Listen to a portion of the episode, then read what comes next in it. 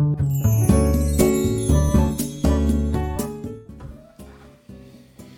い、おはようございます。愛知県岡崎市のオーラムという一人サロンで美容師をしてます。カナダと申します。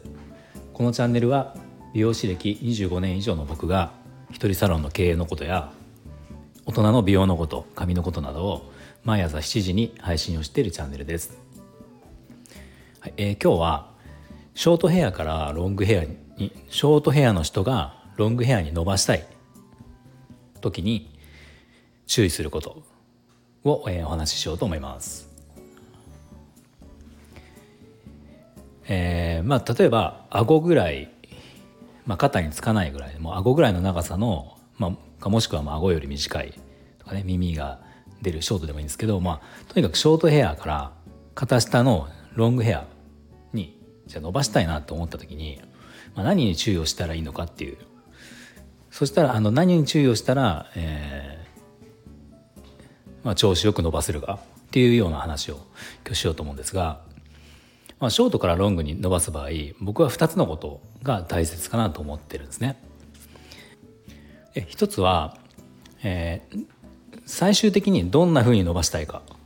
要は最終的に長くしてロングにしたいのはしたいんだけどじゃあどんなロングにしたいロングヘアにしたいのかっていうのが、えー、できればそれを、決めた方がいい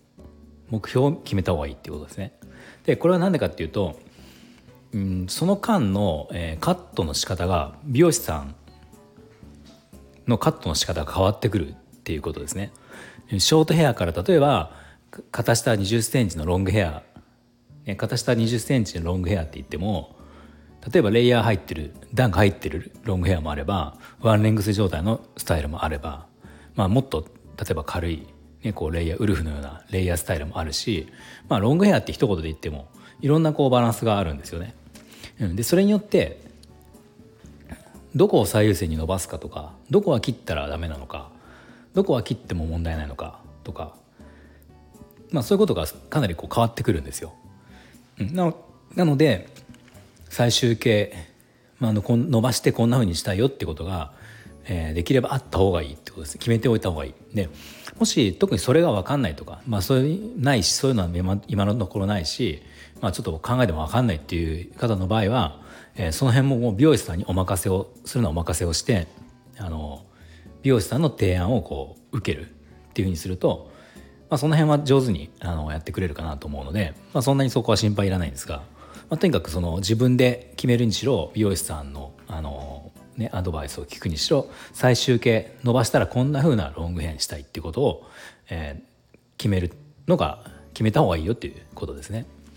はいでもう一つ大事なことは、まあ、それにつながるとは思うんですがあの定期的なカットですね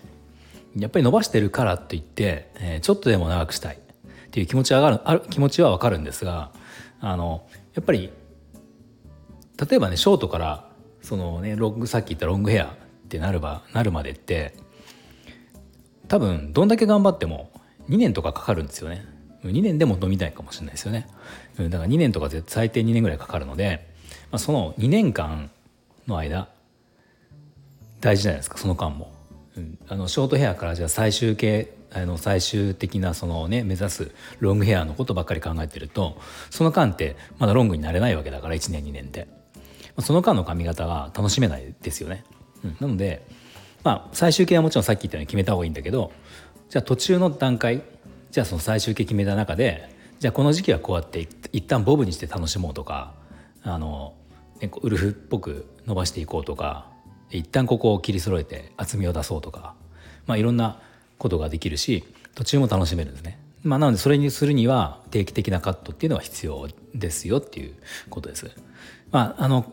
ただ定期的なカットって言っても必ずしも別に1ヶ月に1回とか切らなきゃいけないわけじゃなくて、まあ、その長さによっても違うと思うけど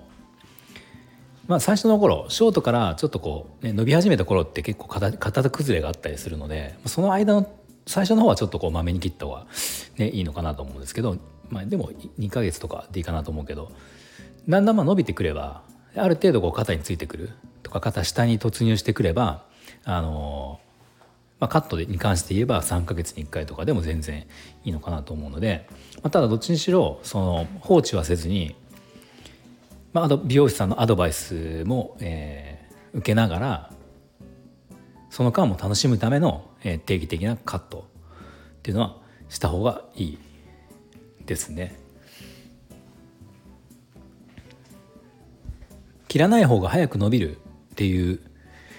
って思うのもまあ分かるんですけど、まあ、確かにそうかもしれないけどやっぱり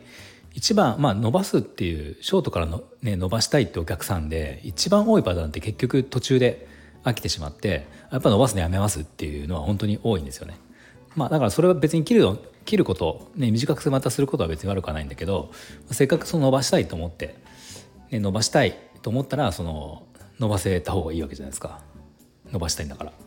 うん、だからその場合は、そうせっかくならやっぱその、ね、飽きて途中で飽きて、えー、やめちゃうというのはもったいないと思うので、まあ、その途中段階っていうのが結局伸ばうまく伸ばせるかどうかのその鍵になるのかなと思います。はい、では今日の内容が少しでも参考になりましたらいいねボタンフォローをぜひお願いします。今日も最後まで聞いていただきありがとうございました。